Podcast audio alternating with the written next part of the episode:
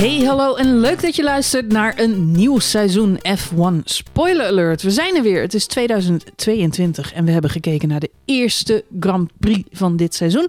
Bahrein. De, die was fijn. Bahrein Marjolein. was zeker fijn. Ja. Marjolein en Johan zijn er ook weer dit seizoen. Bonjour. Ongewijzigde opstelling. Ongewijzigde opstelling. Dat in tegenstelling tot de, tot de dit jaar, zou ik willen zeggen. In de crit is veel veranderd. Ja, en toch, nou, het is niet veel, maar toch ook weer wel. Hoe keek jij eh, tijdens de, de tests eh, naar de nieuwe auto's? Ik, ik, moet zelf, ik, ik, ik moest even wennen. En nu vind ik ze geweldig. Zal ik je heel erg verklappen? Nou? Ik heb dus pas, ik heb de tests in, Barcelona waren natuurlijk niet te volgen online, waren natuurlijk wel mensen die allemaal foto's maakten en zo. En Bahrein heb ik pas de laatste dag een keer op een gegeven moment de video's opgezet, Mhm. omdat ik echt oprecht nog een soort van, nou niet ziekeneurig, maar ik had wel, het, het was wel het, het laatste, de, de laatste race van vorig jaar. En dan Drive to Survive, we natuurlijk, hadden wij natuurlijk opgenomen. Eh, ik was wel een soort van bezwaard. Ik weet niet, ik had nog een soort van, van aftershock van het vorige seizoen. Dus ik moest nog een beetje opladen. Maar toen ik eenmaal de, de testdagen in Bahrein aanzette, dacht ik... Wauw, nu heb ik wel echt zin in. En, en je ziet natuurlijk wel de foto's voorbij komen. En op de foto's denk je, weet je, die vraag ziet er wel leuk uit. Maar als je hem in het echt ziet rijden, denk je, ah, het is gewoon echt een vette bak. Mooie, mooie kleur, goed gedaan. En dan denk je, ja, die, die, die wielkapjes, nou, die is een beetje gek. Maar dan zie je ze echt rijden, denk je, nou, het is gewoon toch wel weer vet. Ik heb een beetje Tron-vibes. Tron Bij vibes. Tron, Ja. de Ja. film. ja, nee, Tron ken ik. Tron. Original of de remake?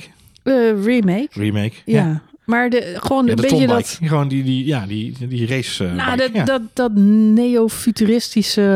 Nou ja, eh, dus sommige teams spelen daar heel goed mee. En Lewis. Hamilton is daar een goed voorbeeld van. Die, die gewoon ervoor gekozen heeft om ook alles neon eh, te maken in zijn, eh, in zijn eh, outfit ook. En in zijn helm en ook op zijn sticker. En hij heeft zelfs gevraagd om de andere T-cam op zijn auto. mm. Eh, waar wat mensen verwacht eh naar aanleiding van, eh, van de, de, de eerste trainingen van dit jaar. Ja, Lewis Hamilton moet altijd alle kleurtjes kloppen, Johan. Van zijn schoenen tot zijn muts. Ja, maar wat schattig was is dat hij dus inderdaad dat Lando Norris hem daarop op Instagram aansprak. Ik weet niet of je dat nog gezien had. Ja, maar zeker. In een story, bedankt voor het compliment Lewis Hamilton. Ik vind je ook heel aardig. Waarop Lewis Hamilton zei, ja, maar ik gebruik al sinds mijn kartdagen de kleuren paars en, en dat, dat neongeel, zeg maar. Dat, dat, Ja, hij is weer, even duidelijk, hij is weer ja. terug naar gele helm. En Lennon Norris zei inderdaad, leuk dat je mijn helm eh, dat je Ja, een ode aan ja, mijn eh, helmdesign Geel doet. met paars inderdaad. En ik moet zeggen, het ziet er tof uit.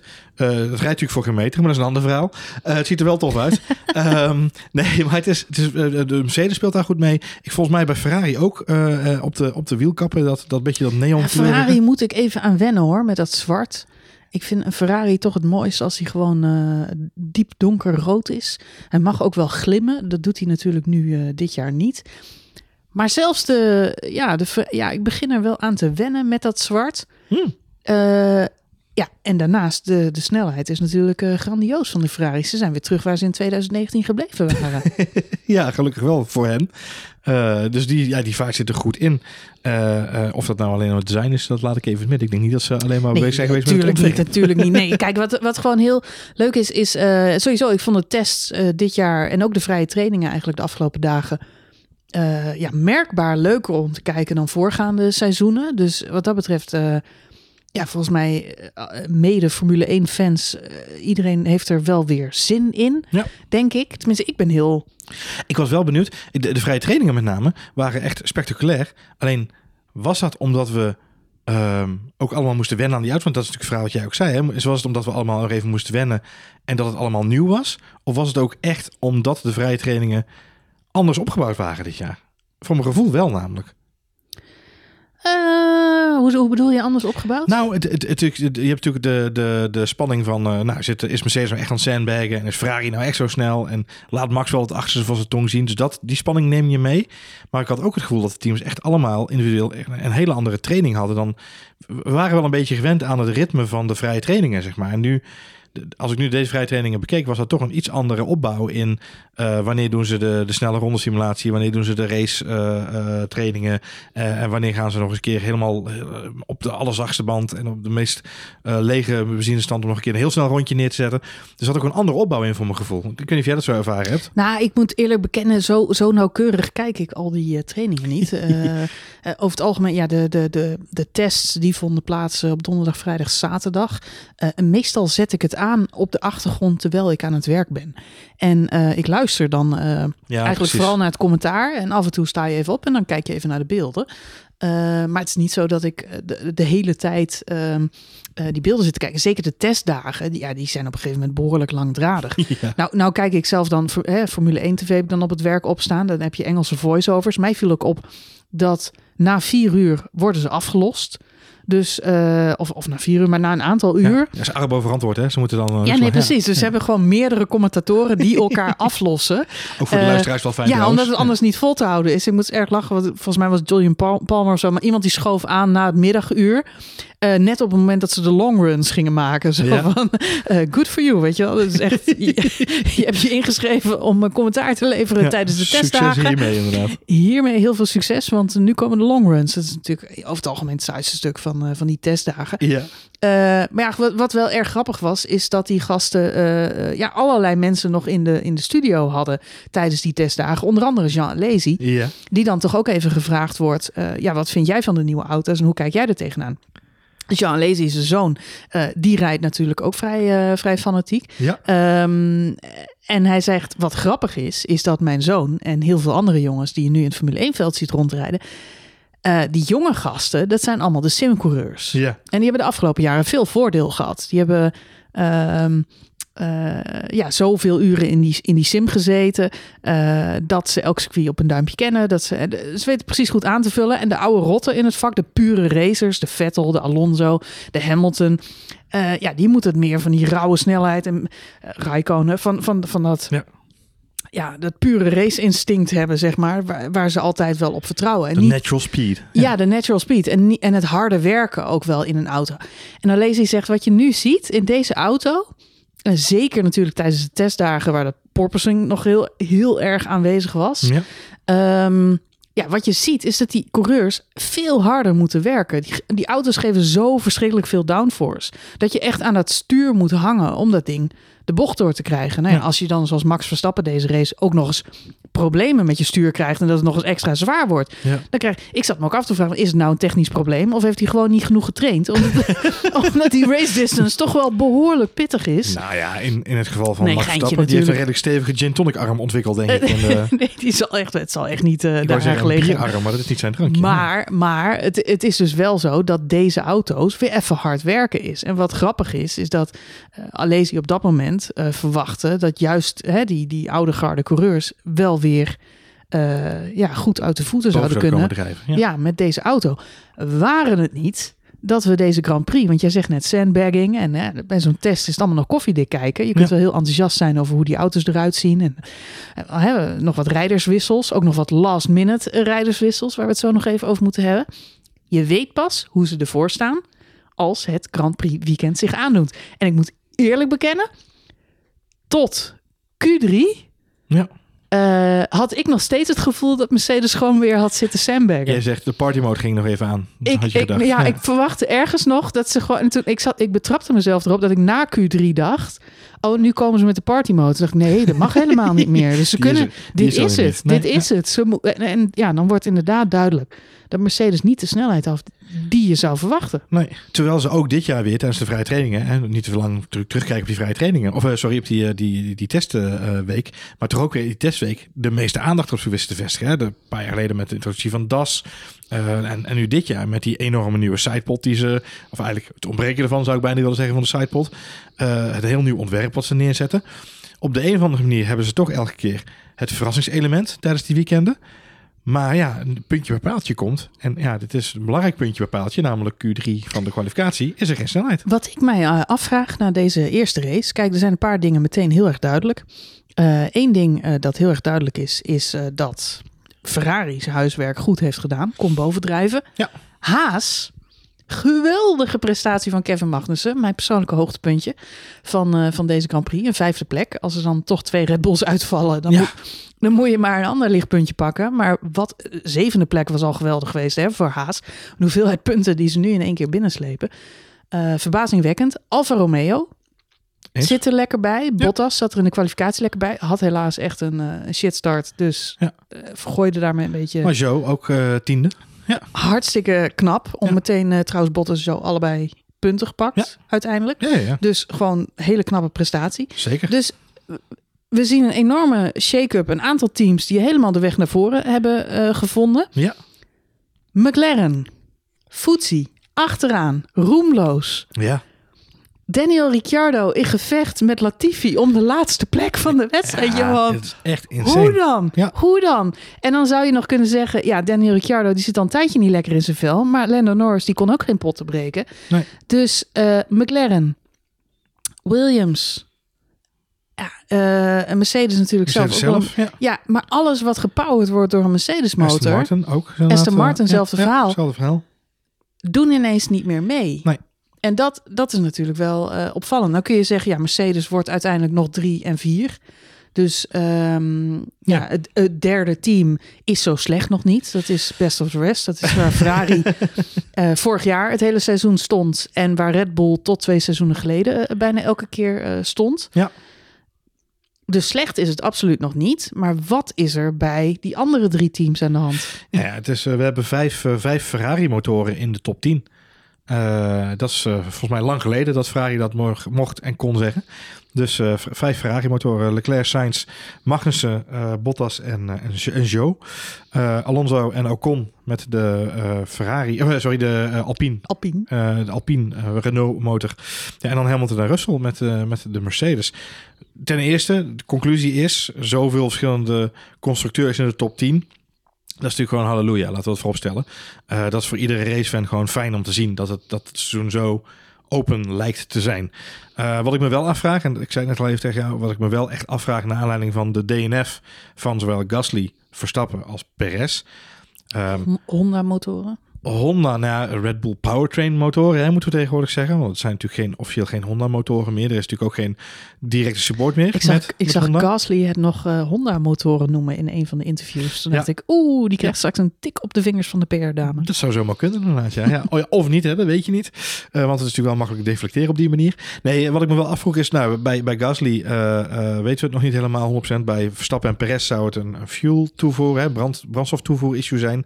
Ehm, wat ik me afvroeg, naar aanleiding van deze eerste eh, race en het eerste weekend, is in hoeverre hebben ze bij Red Bull gedacht, we zetten hem toch één standje hoger dan dat we eigenlijk van tevoren hadden willen doen, die motor omdat we die eerste klap is een daalder waard. We willen er gewoon zorgen dat we erbij zijn. We weten dat Ferrari echt puikwerk heeft geleverd. Dat kunnen we zien op de GPS-data van de, van de testweken. We zien het in de GPS-data van de eerste vrije trainingen. Weet je, zolang we, hè, de, regel is tegenwoordig, je kiest een motorstand aan het begin van het weekend en daar moet je mee rijden, punt. Eh, er is geen party mode meer, er is ook geen switchen meer tussen motorstanden. Je kunt nog steeds wel, en mensen die het vorig jaar eh, gevolgd hebben, kennen deze regel tot in een treuren, maar je mag wel een stapje terug, maar nooit meer een stapje vooruit. Nou, dus ik vermoed, maar ja, dat is een vermoeden en dat is ook meer misschien wel mijn, moet, mijn aluhoedje wel even op. Maar het zou mij niet verbazen als ze bij Red Bull gedacht hebben, we geven hem één tikkie meer dan dat we eigenlijk zouden willen, omdat we dan zeker weten dat we die top 3 in ieder geval scoren met Verstappen. Want alles wat we daaronder zitten is niet fijn. Eh, het is de eerste race. We moeten gewoon, eh, de eerste klap is een daalder waard. En misschien hebben ze daar wel een gokje te veel genomen. Vraagteken. Christian Horner zelf was vrij eh, rustig hierover. Toto Wolf was ook vrij rustig hieronder. Die gaf ook aan. Ik denk niet dat het een power unit issue is. Waar wij echt mee te maken hebben, is de, de, de auto. De, de manier waarop die gebouwd is of ontworpen is. Eh, en daarom zeggen ze ook, het is niet een tweak die we in een paar weken opgelost hebben. Want we moeten echt op zoek naar waar zit het probleem. Ehm, maar opvallend is het wel dat alle motoren in principe in zo'n eerste race de finish halen. Mhm. We zien wel heel duidelijk, één setje motoren doet het heel erg goed. En bevolkt dus ook de top, de top 10. Ja, ja. Eh, we zien ook trouwens de, de Renaults daarbij. eh, die mogen we niet vergeten. Dus Nee. Ferrari en Renault hebben, zo lijkt het motortechnisch zien, hun, hun shit op orde, om het maar even zo te zeggen. Mhm. Maar we zien heel duidelijk Mercedes en ook Red Bull met hun Red Bull Powertrain motoren eh, dan toch een issue hebben. En nou ja, laten we het dan maar even uitgaan. Hè? Christian op zijn blauwe ogen geloven. eh, en zeggen, joh, je hebt gelijk, het is een, eh, een, fuel eh, issue. Laten we dan maar hopen dat het zo is.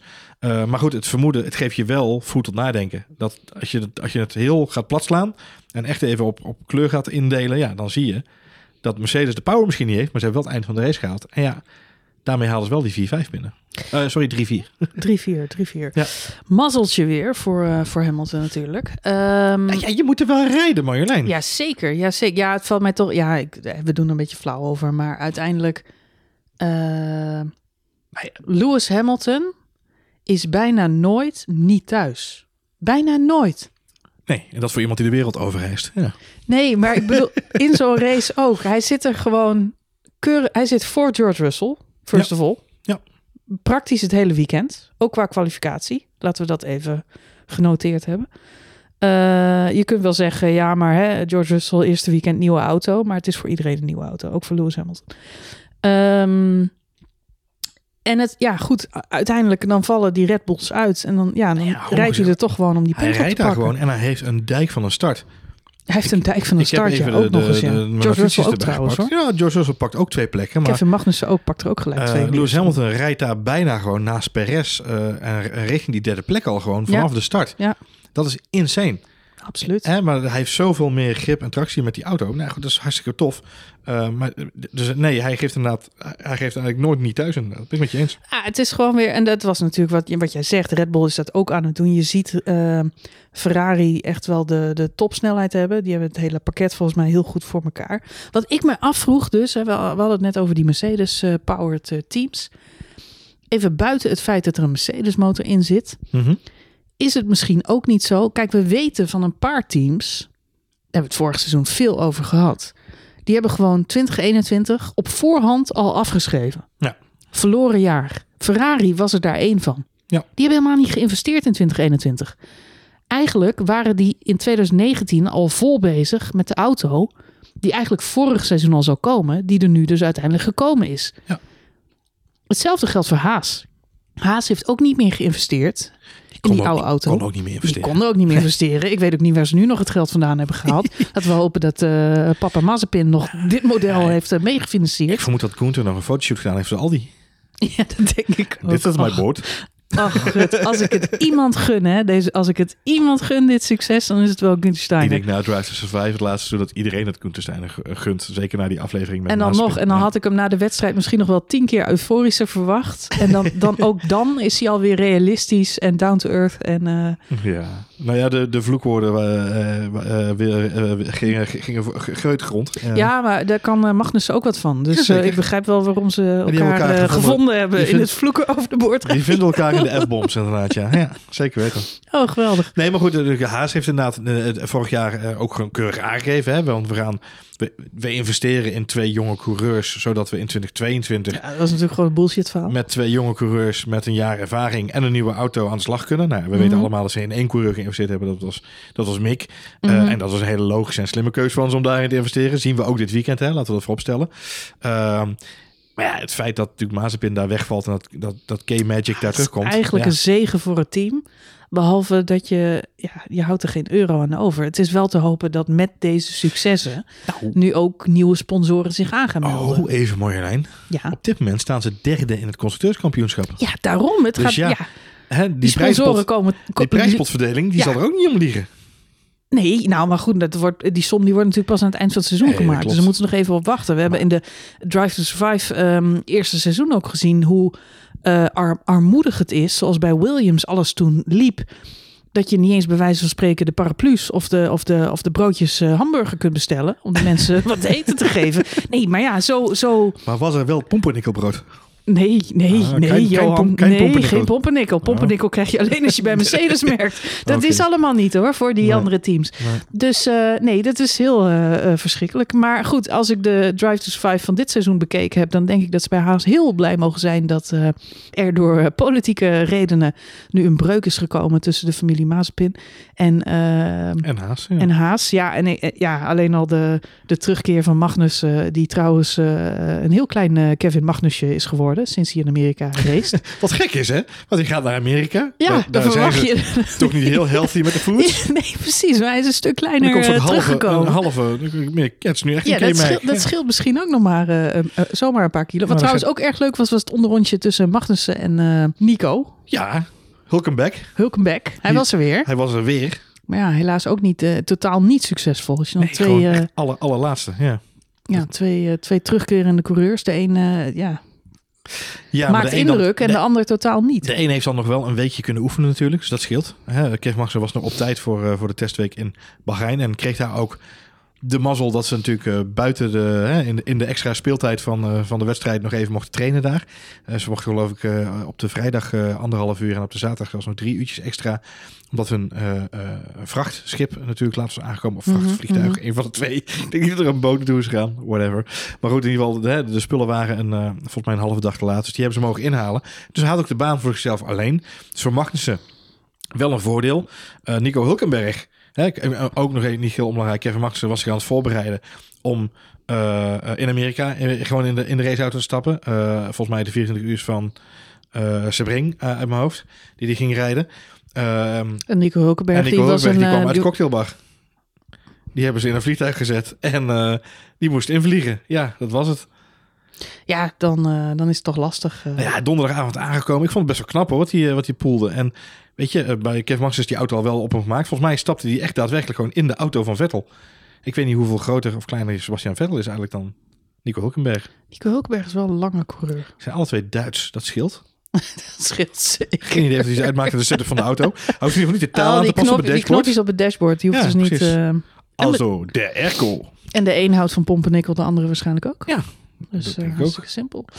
Ehm, de teams die het niet zo goed deden, Ja, McLaren, ja. ehm, Mercedes, viel tegen, verhoudingsgewijs. Ja. Zijn dat niet ook juist de teams die vorig seizoen eh, wel veel hebben geïnvesteerd, nog in die auto? McLaren had vorig jaar begon heel erg goed. Eh, zeker aan het begin van het seizoen. Dus, eh, ja, echt wel een missie om terug te keren en indruk te maken. Mee te strijden eh, ja, om het kampioenschap misschien wel. Zeker om de podia.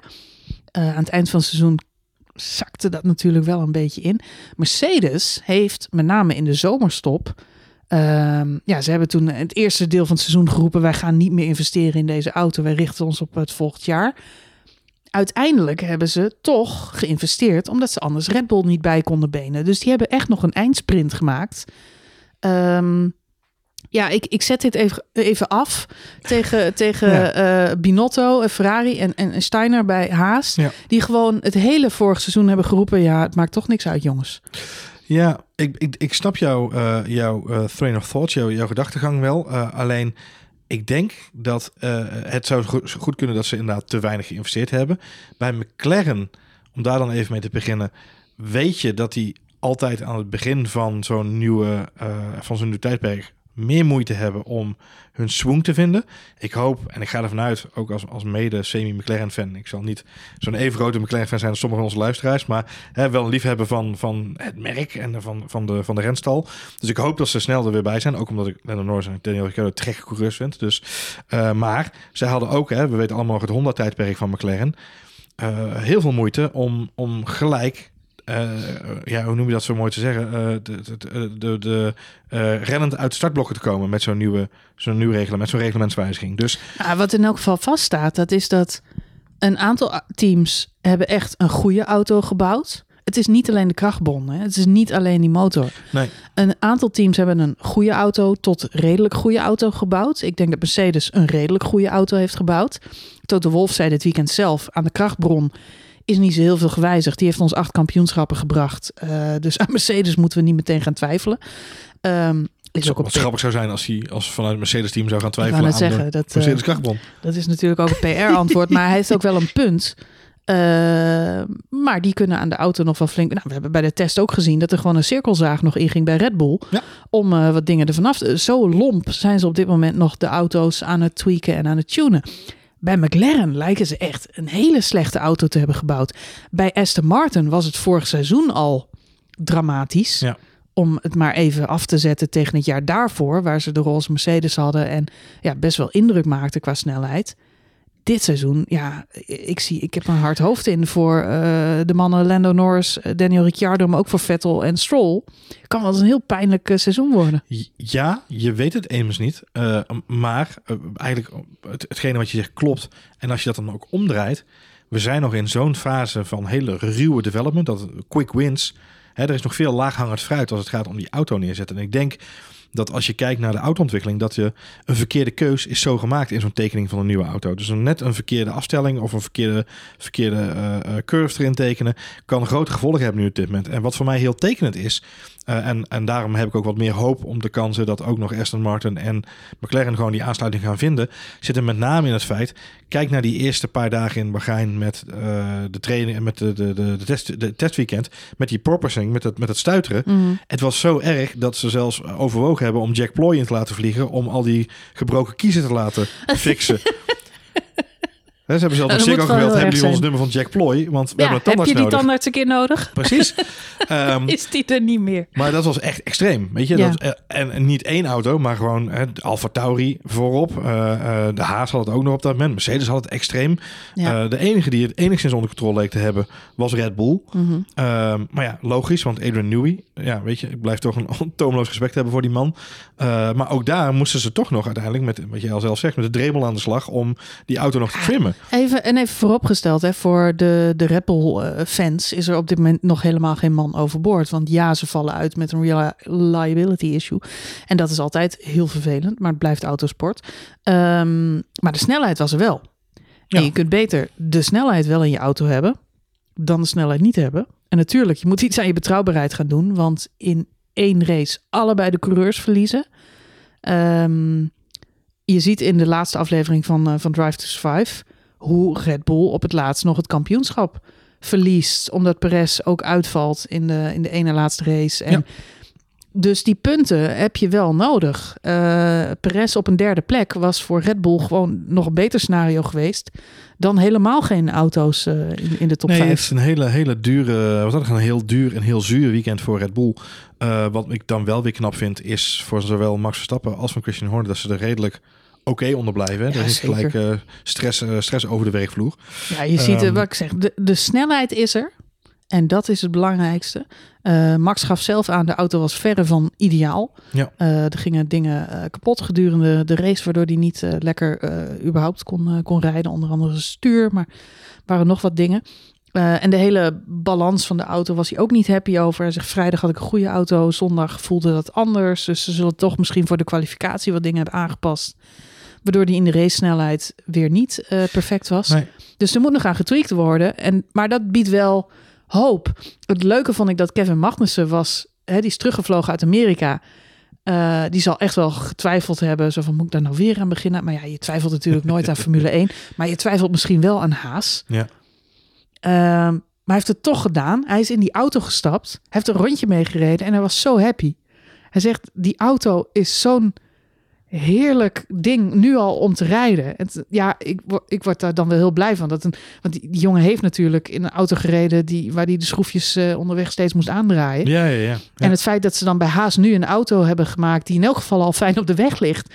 Nou man, dat, dat belooft dat. En ook voor Mick Schumacher, waarvan je dan toch hoopt dat hij samen met een meer ervaren coureur naast hem het komend seizoen eh, ook kan groeien. Ja, nee, maar Mick Schumacher heeft natuurlijk zelf ook in de pers gezegd... en nu heb ik wel een referentiekader naast me. Ja. Dat had hij natuurlijk bij Mazepin niet. We Nee. zien dat ook in, in Drive 5, waar we al een paar de gerefereerd hebben nu... is dat tussen hem en Mazepin was ten eerste no love lost. Hè. Er zat geen liefde tussen die twee. Wat logisch was vanwege hun F2-geschiedenis. Maar ook qua talent en qua kunnen... Ja, zat Mick op een heel ander niveau dan, dan Mazepin. Ook al waren het maar rookies... Dan nog had je, had je aan natuurlijk helemaal niks binnen dat team. Wat ik sneu vond van Steiner is dat hij... eh, we zien vaak hoe hij, eh, hè, ook weer in, in de Netflix-serie... hoe hij altijd gebeld wordt door eh Gene Haas... Ja, eh, en de huid eh, volgescholden krijgt als het allemaal weer een keer shit is. Dan pakt hij notabene zijn eerste punten in eh, weet ik hoeveel jaar tijd. Krijgt hij Gina's niet te pakken. ja zie je altijd zien. Druk met andere dingen. Ja. PR-bericht aan het schrijven. Ja, precies. of je wil aanbellen met de Het volgende lot, sponsor. het lot van de teambaas. Hè? Ja, nou ja, goed. Nee, maar het is, het is ehm, eh, ik denk dat, dat eh, onderaan de streep, als je kijkt naar het hele veld, eh Schumacher gaat er nog wel bij komen. En, en dat is wel leuk, eh, want dan heb je eh, met Joe en, en Schumacher heb je gewoon twee jonge coureurs. En Tsunoda, laten we die niet vergeten, die ook Ja. gewoon eh, hartstikke keurig gereden heeft. Eh, eh, ondanks het feit dat hij, eh, dat hij dan eh, ook geen beste race had, voor een best weekend eigenlijk, rijdt hij toch uiteindelijk naar P8. Ehm, nou, dat is toch, toch knap. Maar ik denk dat als je dan die jonge garde kijkt, ja, dat is toch wel interessant. Dat er toch drie van die jonkies eh, eh, rijden, die weg wel gaan meedoen om de punten in de mix. Bottas in een freaking Alfa. Eh, hè, wie had dat vorig jaar gezegd met Kimi? Ik had nu graag wel Kimi Oh, het is- achterstuur zien Hoe- van deze auto. Hoe grappig was dat het hij gewoon voor George Russell qualified. Ik bedoel, het is Ja. toch gewoon te komisch. Ja, dat is zeker komisch inderdaad. En nou ja, goed, en nogmaals, ik denk dat we, eh, voor Alfa, eh, eh, hè, Alfa, Alpine, eh eh, Alfa Tauri ook, denk ik Mhm, wel dat, mhm. dat, dat we daarvan echt wel op dit Alfa. Tauri zat er ook lekker bij, hè? Ja, ja, zeker. Gewoon, eh, Gasly eh, reed acht- ook gewoon zesde plek. In principe. Ja, en hij reed zes uitviel. zelfs, Gasly inderdaad. Ja. Eh, ik, denk, ik denk dat eh Alfa en Alfa Tauri, eh, Alpine eh, en Haas, ik denk dat we daarvan, als we dan even die top 10 eh, omveld een beetje schetsen, eh, dat we daarvan nu wel de echte snelheid hebben gezien. Dat daar geen grote plussen of minder nu aan zitten binnen nu en een week. Hè, want we amper een week en dan zijn we alweer op een baan. Hè. Ehm, maar ik denk dat bij Mercedes, en dat is wel, eh, wel het verhaal, eh, dat ze daar nog wel sneller weer meer snelheid zullen gaan vinden. En, meer snel, en sneller zullen gaan aansluiten bij die top 3. of, of top 4 in dit geval, als Perez ook eh, gewoon Het verschil was wel groot, hoor. In de kwaliteit. Het verschil was nog wel groot in de quali. Aan de andere kant, er is geen team zo goed opgewassen om dit soort dingen te fixen dan Mercedes. Hè. Dat, het is nou eenmaal wel gewoon een, een winnende machine gebleken, hè, al die seizoenen lang. Dus dat zal niet zomaar verbazen. En waar we ons niet moeten vergissen, en dat, dat wil ik net ook zeggen, is Bahrein is een, een uniek circuit. Want de setup voor de... Je moet constant de balans zoeken. Volgens mij zei Max het ook eh, bij Martin Brundle na afloop van de kwalificatie. Je moet constant zoeken naar de balans kwalificatie versus race. Eh, en dat, dat, ja, weet je, dat maakt het ook een beetje een, een andere race. hey, nog even over inhalen eh, Mhm. met deze nieuwe auto's. Ehm, we Nou. zien op de baan natuurlijk prachtig vecht tussen Max Verstappen en Charles Leclerc. Ja. That's racing, that's motor racing. Ehm, is called de motor race, Toto. It's called a motor race. Daarvan kun je echt eh, genieten als eh, kijker. Eh, moet ik wel bijzeggen, eh, hoe opvallend vond jij het dat... ehm, eh, dat viel me... Ik, ik weet even niet meer de voorbeelden, maar... Werd er nou meer ingehaald? Dat was natuurlijk het hele idee van deze nieuwe auto's. Ja. Ik had het idee dat er hier en daar... De, de start bijvoorbeeld vond ik ontzettend spannend. Maar dat kwam ook omdat er heel veel auto's allemaal naast elkaar reden. Dus ik, er waren momenten dat ik dacht... het is met deze nieuwe auto's echt spannender... en er wordt meer ingehaald. Aan de andere kant had ik het gevoel... dat bijna elke inhaalactie gelijk weer ongedaan werd gemaakt. Mhm. Ehm, kijk, zo Max Verstappen en Charles Leclerc is natuurlijk leuk, dat stuivertje wisselen. Het is leuk om naar te kijken. Maar als hij elke keer weer de volgende bocht er toch voorkomt, Ja. ehm, ja, doen we dan het effect een beetje teniet van, eh, ja, van, van deze auto? Is dat het effect? En daarnaast, ondanks de climax aan het eind van de, aan de wedstrijd, die natuurlijk ja, bijzonder was, eh, niet per se leuk zou ik het willen noemen, ehm, als auto's uitvallen op het laatste moment. Maar buiten dat was het grotendeels niet de meest enerverende race. Nee, eh, het- Er waren heel veel stukken die best een beetje saai waren. sterker nog, ik denk dat het, het, het hele middendeel van de race, behalve de kop en de staart, behoorlijk, eh, behoorlijk saai waren. Ik bij zat tijd in mijn, in mijn, op mijn eh, timings-app Ja, te zoeken naar wie er in DRS-range zat. Dat was lange tijd alleen maar Bottas, die niet voorbij kwam aan. Tsunoda. En dat was het. Ja. Nee, dat was het verhaal. En dat was eh, de, eerste, de eerste ronde. Het verschil, eh, wat duidelijk werd, is dat het verschil bij de start is veel kleiner. Dus het optrekken, iedereen moest natuurlijk ook even, misschien ook wel wat voorzichtig zijn met de grip. En, en de auto's voor het eerst natuurlijk in de volle, in de volle benzinelading. Dus voor iedereen misschien even aftasten, die eerste ronde. Maar dat was eigenlijk het spannendste moment met alle auto's dicht bij elkaar en een aantal inhaalmanoeuvres. Wat je ziet, overigens wel kudo's aan alle coureurs, geen enkele vorm van, van eh touches, schade of whatsoever. Eh, behalve wel- Ocon en Schumacher natuurlijk eventjes. Ja, maar er vloog niks van de auto's af. Misschien dat- zijn ze wel sterker. Het, fe- het feit, nou ja, ik weet niet of het sterker is of dat misschien wel. Geen het- kapotte ja, neuzen. Er waren paar- eh, best een paar eh, kleine momentjes dat je dacht ze raken elkaar. Maar Ja, nou, nee, zag dat- niks vliegen. zag niks, eh, geen gekke dingen de lucht uitvliegen inderdaad. Tegenstelling tot de Formule 2 race waarbij de autobanden door de pitstraat heen kwamen vliegen. Maar dat is een ander verhaal. Ehm, nee, maar dus dat, hè, de, de openingsronde, ja, dat was even spectaculair. De, de acties met, met eh, Verstappen en Leclerc zijn spectaculair. Maar niet alleen omdat de auto's dan per se goed zijn, maar ook omdat het heel veel zegt over de intelligentie van de coureurs. Mhm. Je zag Max elke keer opladen voor die inhaal op het rechte stuk. Hij wist dat hij hem daar kon pakken, want op de rechte lijn had hij daar veel meer snelheid. Leclerc wist dat als ik daar iets eerder rem, dus meer bijlaat, heb ik genoeg power om hem dan straks weer terug te kunnen pakken. Het was ook het IQ van beide coureurs, wat daar gewoon hè, de race-intelligentie van beide. ja. En dat, dat Ja. was heel tof, denk ik. Dat was voor mij meer het puntje van de stoel dan dat ik zat te kijken naar de pure. Het, het waren, het waren DRS-inhaalacties. maar tegelijkertijd niet. Snap je? Het was, Mhm. was niet vroeger, vroeger, klinkt ouderwets dit, maar vorig jaar of de jaren daarvoor, dan wist je, oh, dit is een DRS-treintje en dan gaat hij er doorheen rijden. Hè? Oh, er komt een Mercedes aanrijden, hup, achtervleugel open en dan rijdt hij voorbij. Dat gevoel heb je wel al iets minder nu. Eh, hè, onge- ongeacht het feit, of even los van het feit, als de, voor, de auto ervoor geen DRS heeft, het nog steeds een stuk minder spannend is met die DRS. Dat, dat is nu helemaal het verhaal. Maar je weet wel dat er iets meer mogelijk is. Dat terug inhalen is eigenlijk hetgene wat ook gepromoot is natuurlijk door Ross Brawn en de zijnen. Waar we kunnen, hè, DRS weer ongedaan, die kunnen we elkaar weer inhalen. Er ontstaat meer strijd. In de praktijk zien we nu dat de verschillen in de auto's, slash krachtbronnen, slash coureurs, deze race nog te groot waren om over de lengte van de race dat echt interessant te maken. En dus zag je dat eigenlijk vanaf ronde, volgens mij, ik mijn notitie niet even bij de hand nu, vanaf ronde 10 had ik geloof ik een, heb ik een notitie gemaakt dat er een cadans kwam in, in hoe de race zich ont, on- aan het ontvouwen was. En ja, dan komen de pit windows, waar dan nog, hè, dan zit je nu even het puntje van je stoel, want de, de pits zijn een stuk, hè, de pitstops zijn een stuk trager, want die banden zijn 23 kilo het stuk.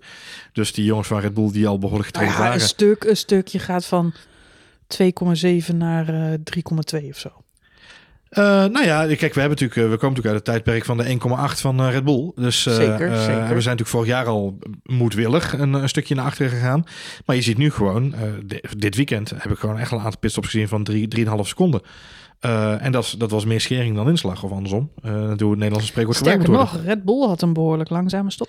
Red Bull had twee keer met Perez en met Verstappen een, eh, een niet zo beste stop inderdaad. Scheelde vijftiende. Ja, en dat zijn de momenten waarop, die, waarop Max Verstappen dan terecht zit. Ik had voor hem kunnen zitten. Dus ehm, eh, nee, maar er komt de kans gewoon weer in een race. En dan zie je dat de verschillen nu nog te groot zijn om dan nog dat, dat, dat spannende inhalen en dicht achter elkaar kunnen blijven te laten waarborgen. En ik denk dat het moment met Max Verstappen en Charles Leclerc ook laat zien dat het dan misschien nu wel qua downforce en qua vu- vuile lucht en al die soort dingen mogelijk is om dicht bij de andere auto te blijven.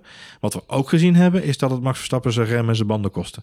Ja. Want daarna was het ook gewoon klaar met de, tractie op zijn banden en waren zijn remmen oververhit. Dus ja, eh, het, is, het zal nog even zoeken zijn naar de ideale setup om, eh, om echt eh Was het niet beter geweest om niet meteen met een triple header te beginnen? Of is dat juist de fun of it, dat ze allemaal struggelen? Want ze kunnen natuurlijk nu niks aanpassen. We gaan volgend weekend weer verder.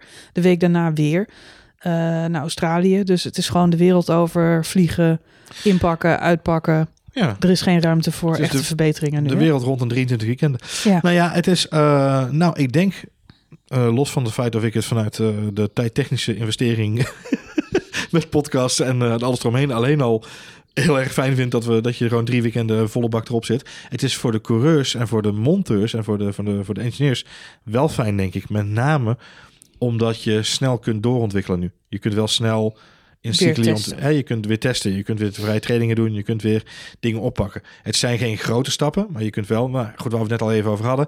Eh, ik denk niet dat de Dremel eraan te pas gekomen of, of, de, of de slijptol. Maar ik denk wel dat ze op basis van de data die ze nu al hebben van dit weekend weer kunnen zeggen: oké, we kunnen dit nu gelijk testen. En daardoor, even deze de eerste drie wedstrijden apart nemende, zijn die overige twintig wedstrijden van het seizoen wel een stuk leuker. Ehm, had je daar dus twee weken tussen gedaan, had het langer geduurd voordat de rest van het seizoen misschien op stoom zou komen. Dus ja, ik denk dat het een voordeel kan zijn. Dat is waar, dat is waar. Eh, overigens, jij merkte net al op, hè? Max nog even een beetje gepikeerd over de boordradio. Boos ook op zijn team. Viel mij wel op dat er een hoop frustratie, eh, dat, dat het hem hoog zat. Dat Ja. zal waarschijnlijk te maken hebben met al die mankementen aan zijn auto. Zeker. En eh, het is natuurlijk niet leuk om de eerste race van het jaar op de tweede plek eh, rond te rijden als wereldkampioen. Kan ik me wel in vinden. Echter, het verstand, het raceverstand van Max Verstappen, wat we zo goed van hem kennen, ehm, ja, zou ik wel graag toch weer terug willen zien vanaf nu. Want iedereen weet natuurlijk hoe belangrijk het is om die gele band goed op te warmen als je hem net onder hebt. Mhm. Hamilton krijgt het over de boordradio ook nog te horen. Voorheen was het vaak Hamilton die, eh, ja, die juist een beetje die mentale coaching eh, nodig had. Ik hoop niet dat eh, Max nu het volgende patiënt, de volgende patiënt wordt die op die manier gecoacht moet worden. Dat hij toch wel een beetje onder druk staat omdat hij nu wereldkampioen is. Nou, ik denk dat het tweeledig is. Ik denk één, Max is altijd zo geweest. Eh, eh, dus ik denk dat hij altijd zo recht door zee is geweest onderaan de streep. En volgens mij zijn engineer GP weet dat ook gewoon. Hè? Dus volgens mij is daar weinig, eh, weinig frictie. hij hij baalt wel dat hij Ferrari voor zijn, voor zijn, voor zijn neus Nou, had. ik denk dat waar je niet moet vergissen, en dat is het tweede stuk van deze reeks om, is dat er nu veel meer boordradio's zal worden uitgezonden van Max Verstappen. Omdat hij nou eenmaal de wereldkampioen is. Mm. En omdat hij, in tegenstelling tot vorig jaar de jager, nu de prooi is. Ja. En eh, ja, dat is een, een verandering van, eh, van positionering in, in hoe er met je omgegaan wordt. Ook hoe er naar je gekeken wordt en ook hoe er naar je geluisterd wordt. Dus elk Absoluut. boordradiootje Absoluut. wordt nu extra onder vergrootglas gelegd. En waar de VIA een Drive to Survive boordradiootje kan laten horen, gaan ze dat zeker niet nalaten. En vergeet niet dat dat nu bij de Ferrari jongens ook gaat gebeuren. Hè? Vorig jaar heel erg in de luwte. Eh, niet echt meedoen om de prijzen. Als ze een keer wat wonnen of als ze vooraan stonden, zoals in Monaco, dan was dat leuk. En eh, waren we er allemaal even enthousiast over. Want die leuke, sympathieke jongens van Ferrari gun je toch ook wat. Eh, nu, als zij deze lijn kunnen doorzetten. en ze gaan meedoen om het kampioenschap. waar het er wel alle schijn van heeft. eh, op dit moment staan ze er fantastisch voor. Ik heb vandaag alle foto's voorbij zien komen. Groot feest daar. Ontzettend hechte club. Ik vind echt dat Binotto de sfeer weer goed heeft neergezet. En niet, niet, niet alleen dat. Ik denk niet dat hij alleen een sfeerman is. Eh, maar ik denk dat hij vooral... Die sfeerman moet zijn, Marjolein. Dan denk ik toch beetje dat het alsof hij dat gefixt heeft en daarmee de problemen van Ferrari verholpen waren. Zo, maar ik denk dat de- weet je niet, maar hij staat bekend als de party animal. Hè? Hij, hij draagt natuurlijk op tv altijd die zwarte bril, maar hij is eh, in allemaal verschillende kleuren. En hij komt altijd op een andere kleur binnen op de fabriek. Ik, ik, de, eh, qua sfeer weet ik niet of het bij Ferrari zo heel veel anders is. Nee, maar de, ehm, het belangrijkste wat hij natuurlijk heeft gedaan is zich focussen op de techniek. Hij is een, hij is een techneut, een eh, autoontwikkelaar. Vorig jaar ook veel races gemist omdat hij zich wilde focussen op dit project. Het goed krijgen van die auto. Ik denk dat dat ook betekent niet alleen dat je de technologie goed hebt staan, maar dat je ook investeert in de mensen eh, die je daaromheen neerzet en hoe die mensen werken. Eh, mij viel op dat Ferrari dit weekend ineens snelle pitstops had. Eh, ik maakte nog de grap tegen jou dat, Wilkins. dat ze waarschijnlijk nieuwe Wilkins hebben besteld. eindelijk. Moet ook wel met deze grote banden. Waarschijnlijk bij de Aldi, met de korting van Goede Steiner. Eh, het zou me niet verbazen dat Ferrari op alles beknibbeld heeft de afgelopen jaren en nu groot uitpakt. Beste materiaal, beste auto. Eh, de coureur line-up kan het niet aan liggen, want ze hebben twee posterboys voor, voor, voor de sport ehm, in het team zitten. Maar nu wordt het spannend.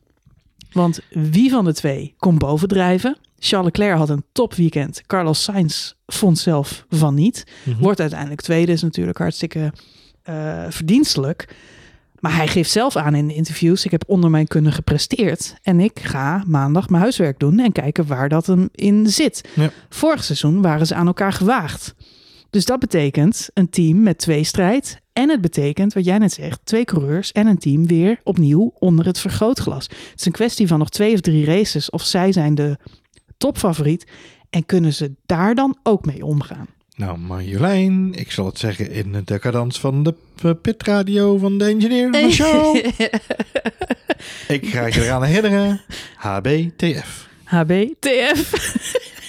We're going for plan A, BC, Plan B, BC, DEF, D. GFK. Als je het over strategie hebt, trouwens nog even een kudo's voor Haas. Want die hadden een keurige pitstopstrategie. Ik heb gedurende de wedstrijd, want ik zat natuurlijk te routen voor Magnussen, dat hij die plek ook eh, behield. Eh, hij ging eh, bijna één op één mee in het eh, schema wat de top ook reed. Dus wat Leclerc Ja. en Max ook reed. Maar zelfs nog een paar ronden later. Dus hij zat eigenlijk aan de veilige kant. Ik was heel even bang toen die safety car kwam Ja, dat hij net de pineut zou zijn. Maar dat, dat, hij, hij reed gewoon heel ver achter de kop al. Maar hij kwam keurig nog in die safety car ronde binnen. ja. En eh stuiterde op zevende plek gewoon goed de baan weer op. Op verse banden. Op verse precies op tijd voor de herstart. Ja. Dus hij had een ideale strategie. Dus ik weet niet wat ze bij Haas, maar ook bij Haas hebben ze het strategisch beter voor elkaar dan, eh, dan voorgaande jaren. Geen gekke risico's. Kun je zeggen, ja, Mick Schumacher buiten laten op die rode banden. Was dat nou wijsheid? Ja, ze nemen daar een risico. Maar het was of dat, eh, of je haalt hem naar binnen en hij rijdt sowieso buiten de punten. Ja. Eh, wat je niet weet, is of hij op die oude banden toch nog die tiende plek had kunnen vasthouden. Nou, dat was natuurlijk een utopie, dat zien we ook. Want eh, op 16 ronden oude banden kun je eigenlijk niks beginnen. Dus hij, hij, hij zakt dan terug en dat is jammer. Maar had je Ja. hem gepit, had hij sowieso 15 gestaan en dan was er ook Was niks. ook niks aan. Ja, En precies. nu gaf je hem een fighting chance. En weet jij veel wat er. Voor hetzelfde geld finish die vlag achter de safety. eh, Ja. die wedstrijd achter de safety car. Klopt. Dus strategisch bij Haas ook stappen gemaakt. Interessant om te zien hoe die, eh, hoe die nu verder gaan. Ja, ze doen gewoon mee om het kampioenschap op dit moment. En eh, het, werd- het- ja, ze doen, nou ja, ze doen eh, zeker mee. Het is een soort McLaren. En Alfa Romeo, Alfa, Alfa Tauri zitten er ook lekker bij. Het is een enorme shake-up van het veld. Ik ben, ja, niet, een grotere shake-up dan dit hebben we niet eerder, eh, of niet eerder, maar recente jaren niet gezien in de Formule 1. Nee, nee, dat hybride tijdperk. Het wordt nu pas duidelijk hoe... Zullen een paar coureurs echt super blij zijn dat ze hebben getekend. en ik denk dat er een paar coureurs zijn die zich echt achter de oren krabben waar ze hebben getekend en voor hoe lang. Lando Norris, die nu voor jaren vastzit aan McLaren, als zij daadwerkelijk weer terugzakken ja, naar dat niveau van twee, drie seizoenen Op basis geleden. van één wedstrijd is dat... moet je Nee, niet nee, nee, ik ga er ook niet van uit. En ze hebben zo'n mooie livery dit jaar. De Ja, auto ziet er fantastisch uit. De Monaco livery van 2021 hebben ze nu voor vast op de auto. Ik vind het zo'n mooie bak. Nou ja, en we gaan ze dit weekend weer zien in het, eh, in het eh, kunstlicht. Dat is natuurlijk wel tof. Ja, oh, we gaan gewoon weer racen, joh. We gaan weer racen. We gaan naar, vind het eh, wel lekker, we die gaan, naar, we gaan naar de haarspeld. We gaan naar de haarspeld. De haarspeld van eh Jeddah. Ja, en daarna weer naar Australië. Ja. Eindelijk. Ja, daar ga ik vanuit volgens nog wel uit, vanuit van voor wel. Daniel Ricciardo. Want het is toch gewoon... Ik zat, ik zat vandaag nog even te twijfelen of ik het even moest opzoeken. Of dat al helemaal in de clear was. Of dat al helemaal... Ja, als je gevaccineerd bent, dan mag je meedoen. Anders dan heb je pech. Nou ja, op zich is dat prima. Maar is, zijn die grenzen al open daar? Mogen ze er al in? Ja, ja. Ja, de- de- Australië is weer open. Maar je moet wel gevaccineerd zijn. Ik heb er nog niks over gehoord over... Dus eh, eh, goed. of er nog een relletje aanstaande is. Maar ik verwacht het niet. Want volgens mij zijn de coureurs allemaal... eh, Volgens mij zijn die allemaal Lang en breed, eh. Jawel, jawel. Hey, Saudi-Arabië dit weekend, dat wordt weer een latertje. Vrije trainingen, vrijdag op pas om 5 uur en om 8 uur s'avonds. ja, avondprogramma. Zaterdag om 5 uur de vrije training. Van de derde vrije training. En dan de kwalificatie om 8 uur s'avonds. En ook op zondag de race om 8 uur s'avonds. Bord op schoot. Oh nee, dan is het al op hè. Voor de meeste schoot. mensen. Ja, dat wordt dan borrel, borrelhap op schoot. Ja. Borrelhap op schoot. Kinderen op tijd naar bed. Daar waar ze zijn. Als ja, geen- als je, geen kinderen hebt, hoef je ze ook niet op tijd in bed te niet- leg dan leggen. niet in bed. Nee. Dat zou ik zeker gek. niet doen. Nee. Goed, wij gaan afronden, Johan. Want Krijg je hebben... toestanden mee? Ja, krijg je toestanden mee. Als je iemand anders kinderen en in je bed liggen. Sorry, mag ik deze even lenen? Ja, Ja. dankjewel. Ja, Johan en Marjolein zeiden dat ik ze op tijd in bed moest leggen. Wat zegt u? Geen Formule 1 fan, dat is niet erg, ik neem het toch mee. Leg ze op tijd in bed, geen probleem. Ja, wat, eh, glutentolerant? Komt helemaal goed. Lactosevrije Ja, poppen, Nikkel. lactosevrij, eh, ja, ja, precies. Goed. Goed, we gaan afronden, Johan. Nog twee podcasts te gaan. Dus, eh, Nog twee podcasts gegaan, ja, nog volgende 23 week podcasts weer. Ja, nee, 22 hè. Er is er eentje Oh ja, afgevallen. waar, waar, we zijn er al eentje Ja, kwijt. we zijn er al eentje kwijt. Dus One eh, down, 22 of to de wereld over een jaar nog bestaat, dat weet niemand. Dus misschien halen we die 22 wel helemaal niet, joh. Maar laten we er volgens nog even vanuit gaan. Gaan we er 22 vanuit. podcasts en we hebben er eentje op staan. En eh, volgende week dan zijn we er weer. Die pakken ze ons niet meer af, man. Precies.